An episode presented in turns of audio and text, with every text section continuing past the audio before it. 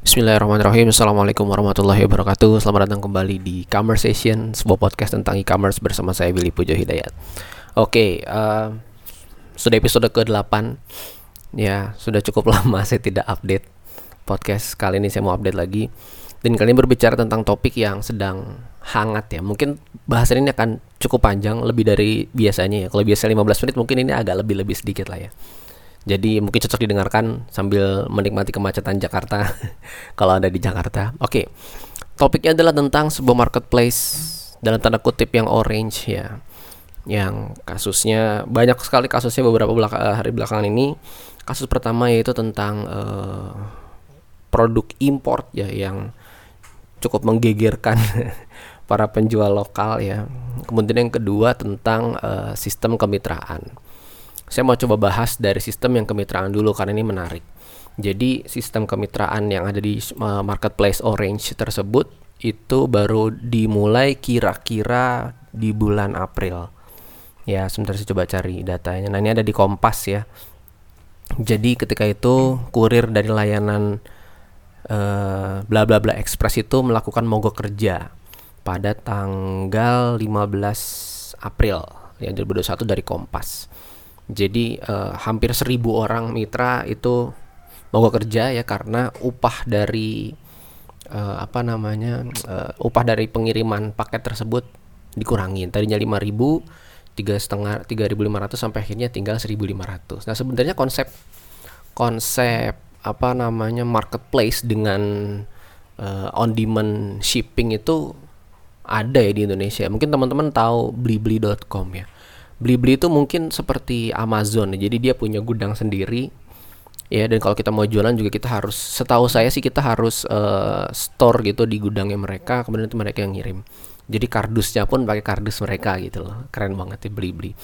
Atau kalau mau yang agak lebih uh, nggak nggak plat, Bapak bukan bukan yang model mesin bukan seperti itu, ada yang namanya Circlo ya. Jadi teman-teman kalau punya toko online bisa mampir di Circlo. Nah, nanti Circlo itu akan mengelola uh, produk teman-teman. Nah, problemnya adalah apakah model bisnis dengan on demand shipping seperti ini itu uh, cocok diterapkan bagi si marketplace Orange ini? Kalau menurut analisa kalau kata teman saya Anabel ya, analisa gembel. kalau menurut Anabel saya sih kayaknya uh, model bisnisnya kurang cocok ya. Dan kenapa? Karena sifatnya dia itu uh, bukan produk yang benar-benar mereka kelola sendiri gitu loh. Mereka ini marketplace dan memang beda sih bukan bukan yang versi marketplace ya tapi yang mallnya ya. Uh, bla bla bla mallnya itu tapi ya menurut saya uh, bukan solusi ya kalau harus merekrut mitra dan uh, menggunakan upah yang cukup rendah menurut saya 1500 per paket itu rendah cukup rendah menurut saya secara pribadi. Nah, uh, kalau mau memang seperti kalau memang mau meniru uh, pendahulunya ya seniornya yaitu uh, Amazon Amazon itu berinvestasi sangat besar sangat besar di pengiriman. Ya jadi mereka sampai punya uh, layanan shipping sendiri tuh sampai punya kontainer sendiri sampai bahkan katanya sampai punya pesawat sendiri kargo untuk memastikan semua produk dia terkirim ke seluruh Amerika kurang dari 12 jam. Itu gila banget sih. Nah uh, kalau memang konsepnya mau seperti itu menurut saya agak sulit kalau mereka menerapkan sistem kemitraan ya. Karena sifatnya mitra itu kan dia independen ya tidak tidak terkait dengan manajemen. Jadi um, sudahlah ditekan dengan harga yang rendah kemudian dengan persyaratan misalkan pengiriman harus sehari ini selesai gitu menurut saya itu agak memberatkan ya. Menurut saya agak memberatkan. Dan ya benar sih beberapa uh, berita terkait yaitu ya kurir mengeluh karena biayanya terlalu rendah dan waktu pengiriman paket itu tidak tidak sebentar ya bener. Sekali ngirim paket itu kan bisa berapa menit ya bahkan mungkin 15 menit 10 sampai 15 menit gitu loh. 10 sampai 15 menit perjuangan mereka belum lagi nelpon dulu kalau orangnya nggak ada ya kan tanya tetangga dulu alamatnya di mana.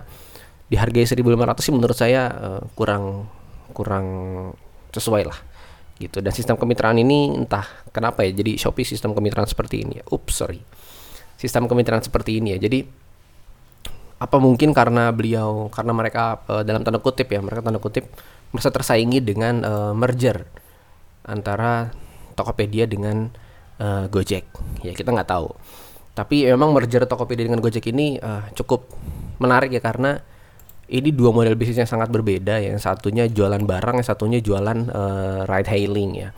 Sebenarnya nanti mungkin Gojek bisa menjadi uh, on demand apa namanya on demand shippingnya Tokopedia gitu. Tapi ya menurut saya ya sulit juga karena karena memang beda model bisnisnya. Model bisnis ini marketplace gitu loh, tidak tercentralized untuk produknya.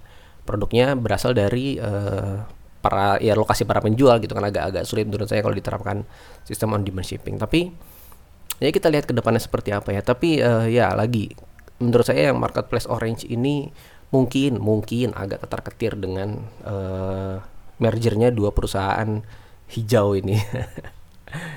mungkin ya mungkin kita nggak tahu. Oke.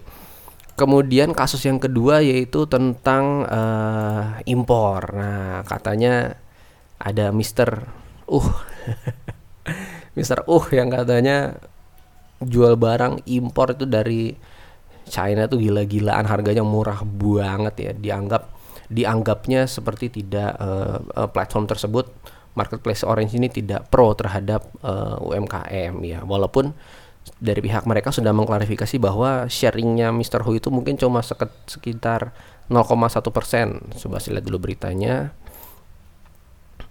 Nah ini, manajemen pastikan penjual Mr. Hu hanya 0,1 persen di marketplace tersebut. Nah, ya 0,1 persennya berapa?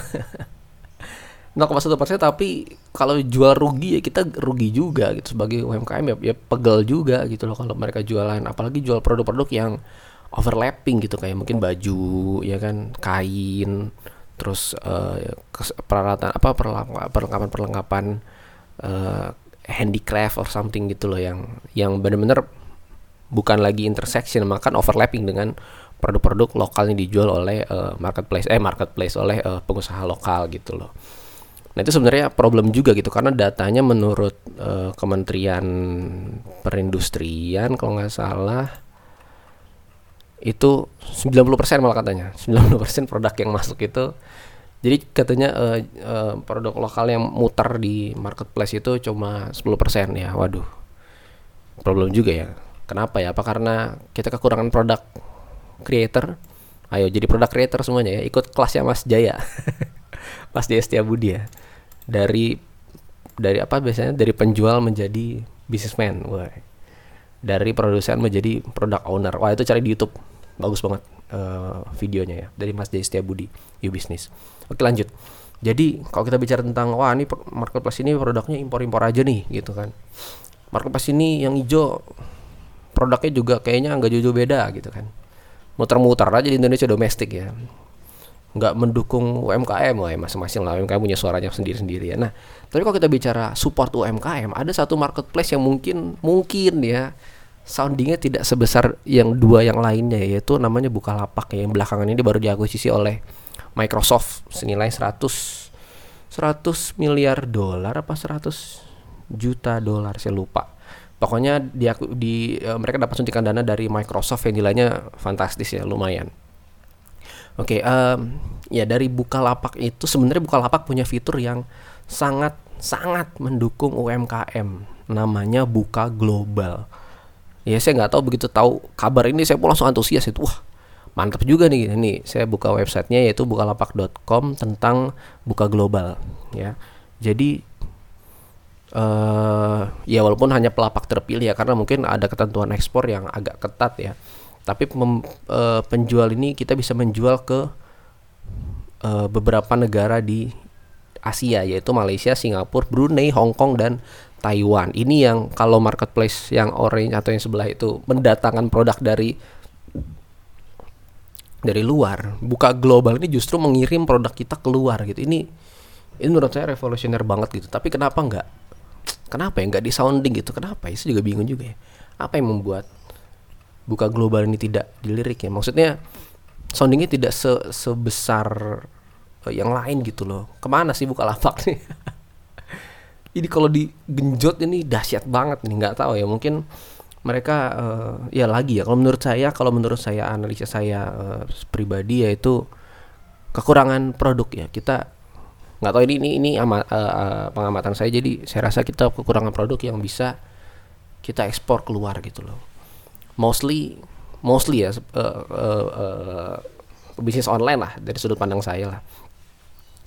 Itu senangnya tuh jual produk yang udah ada gitu. Jarang jarang mau produksi ya bener karena produksi itu memakan waktu dan biaya yang cukup besar ya menurut saya. Istilahnya kita keluar mungkin 10 10 20 juta baru ketemu satu produk yang cakep gitu yang bagus gitu. Itu pun mungkin sudah uh, uh, apa istilahnya ya sudah baru benar-benar siap. Itu mungkin di kisaran 10 20 jutaan apalagi produk Anda makanan gitu kan. Yang benar-benar unik itu nggak sekedar makanan asal jadi terus dibungkus gitu enggak yang benar-benar makanan yang unik yang betul-betul bisa uh, berkompetisi gitu di luar. Itu ya emang butuh uang dan butuh waktu yang cukup lama. Dan menurut saya sih uh, UMKM kita belum belum sampai ke sana gitu loh masih sekedar menjadi penjual karena sifatnya uh, menjual produk yang sudah ada gitu loh. Kalau kalau bisa kita push lagi mereka untuk create produk itu menurut saya menarik. Seperti kata Mas Jaya di videonya tuh impor boleh tapi impor itu impor bahan-bahan untuk produksi itu bagus. Saya setuju. Misalkan kayak pembuat apa mesin sablon gitu, mesin sablon mah banyak ya. Apa ya? Contohnya gitu gitulah. Yang sifatnya uh, menunjang produksi supaya produksi produk dalam negeri ini bisa tergenjot gitu. Aduh saya juga berharap banyak dari produk dalam negeri gitu ya yang bisa kita gunakan sehari-hari. Mungkin laptop ya ada merek laptopnya yang merek Indonesia banget gitu. Atau apa ya smartphone yang Indonesia banget gitu. Apa kayak bikin dong smartwatch gitu ya. Aduh itu pasti keren banget. Kita bisa banget sangat-sangat bersaing. Karena saya percaya uh, talent orang Indonesia ini uh, sense of artnya orang Indonesia ini cakep-cakep banget bagus banget. Pasti kalau bikin produk itu menarik deh. Nah seharusnya sih pemerintah uh, melirik buka global ini ya untuk menanggulangi produk impor. Ya ya lagi harusnya uh, ada regulasi ya pembuat regulasi harusnya membatasi. Ya oke jadi mungkin udah berapa menit nih kita ngobrol nih? Wah udah 12 menit standar ya. Ya jadi menurut saya uh, menurut tanggapan saya seperti itu. Jadi coba saya ambil kesimpulan nih jadi pertama um, model bisnisnya marketplace orange ya. Kalau memang ingin membuat dengan sistem on demand shipping ya on demand delivery itu sifatnya harus centralize produknya dan harus berinvestasi ke uh, memang berinvestasi untuk membuka layanan tersebut gitu loh. Tidak memanfaatkan dalam tanda kutip tidak memanfaatkan fitur atau konsep kemitraan ya karena menurut saya kemitraan itu bukan solusi karena ya ya memang mungkin mungkin mereka butuh ya toh mereka juga pasti butuh mereka juga pasti ya ya benar gitu siapa sih nggak nggak butuh duit gitu loh. Tapi tapi konsepnya tidak seperti itu. Kalau memang mereka mau kalau memang uh, kalian ya saya berbicara kepada kalian kalau memang kalian ingin membuka layanan seperti itu bukalah yang baik bukalah uh, berinvestasilah gitu. Mending kalian akuisisi satu apa namanya satu jasa pengiriman gitu loh. Akuisisi aja. Bayar investasi berapa sih? Paling berapa miliar gitu. Investasi di sana dan menurut saya itu lebih baik. Jadi kalian nanti uh, model bisnisnya ada beberapa sisi ya. Bersaing dengan marketplace kemudian bersaing dengan uh, toko online. Jadi kompetitor kalian nanti ada ya sorry Tokopedia dan kawan-kawannya ada juga Blibli dan kawan-kawannya gitu. Ya memang Blibli sendiri uh, centralized gitu produknya. Nah untuk yang kedua terkait import ini memang harus dari pihak pem, uh, pembuat kebijakan itu harus memberikan regulasi yang cukup ketat gitu yang memang uh, me, apa istilahnya ya membatasi uh, impor dari produk-produk yang siap pakai gitu itu itu uh, mungkin dari pihak UMKM keberatan dengan itu. Dan seharusnya um, jangan cuma ditahan tapi dari dalam keluar ini harus di kerannya itu dibuka gitu loh. Istilahnya kamu mau ngapain? Ekspor apa? Ekspor ini. Ya udah gampang mungkin dokumennya cuma cukup satu lembar aja gitu. Atau mungkin cuma sekedar ngisi form keluar gitu nggak apa-apa. Yang penting ada pabriknya di Indonesia gitu misalnya itu nggak masalah. Ya mungkin pabrik Indonesia terus cukup bikin uh, sertifikat kelayakan untuk diekspor udah jalan gitu loh. Maksud saya dipermudah kerannya. Jadi keran masuknya kita persempit keran keluarnya kita uh, perlebar. Itu itu bisa menjadi solusi dari uh, apa namanya problem mengenai import-importan seperti ini ya. Nah, Kemudian pemerintah juga bisa bekerja sama dengan uh, layanan buka global dari Bukalapak atau mungkin ada marketplace lain dengan konsep yang sama. Uh, menarik menurut saya ya. Tolong beberapa marketplace marketplace besar gitu. Tolong uh, buka konsep yang sama seperti ini gitu ya, memberikan kita wadah untuk uh, mempromosikan produk kita sampai keluar gitu loh. Reach-nya sampai keluar gitu loh. Jangkauannya sampai keluar itu itu keren banget. Ya, walaupun beberapa produk kita sudah keluar itu betul banyak ya tapi ya UMKM ini masih istilahnya masih anak-anak ya masih anak kecil ya masih perlu dipandu masih perlu di dikasih tahu jalannya oh begini tuh oh begitu tuh gitu loh. Dan teman-teman UMKM juga berpikirnya ayo kita berpikir sebagai bisnismen gitu sebagai seorang pembisnis yang mau berinvestasi yang berpikir jangka panjang tidak berpikir bulan ini saya dapat berapa gitu. Ya jangan begitu juga ya ya benar boleh dah cari keuntungan boleh tapi berpikirnya juga agak diperpanjang sedikit kita ngatur short term, mid term dan long term strateginya tuh harus ada gitu loh, harus sesuai harus proper gitu supaya kita benar-benar jadi bisnis, jadi brand yang sustain dan akhirnya mungkin bisa menguasai uh, market share Indonesia untuk produk yang teman-teman tekuni sendiri. Oke, mungkin itu aja dari saya sebagai uh, pembuat podcast conversation ya. saya agak terganggu kalau ada yang membahas tentang e-commerce itu saya merasa tergelitik untuk membahas gitu ya. Jadi mungkin ini sebagai bentuk pertanggungjawaban saya terhadap isu-isu e-commerce yang sedang uh, hangat di uh, masyarakat ya. Oke mungkin itu aja dari saya. Uh, sorry kalau kepanjangan episode kali ini ya. Jangan lupa follow kalau anda dengerin dari Spotify, dari Google Podcast follow ya. Bisa ngobrol sama saya di willymai.name garis miring podcast atau silakan ke willymy.name aja nanti situ ada tombol untuk podcastnya dan ada tombol untuk artikel-artikel yang saya tulis di blog saya. Oke itu aja terima kasih eh, jangan lupa bagi yang podcast ini kalau merasa uh, bermanfaat. Terima kasih wassalamualaikum warahmatullahi wabarakatuh.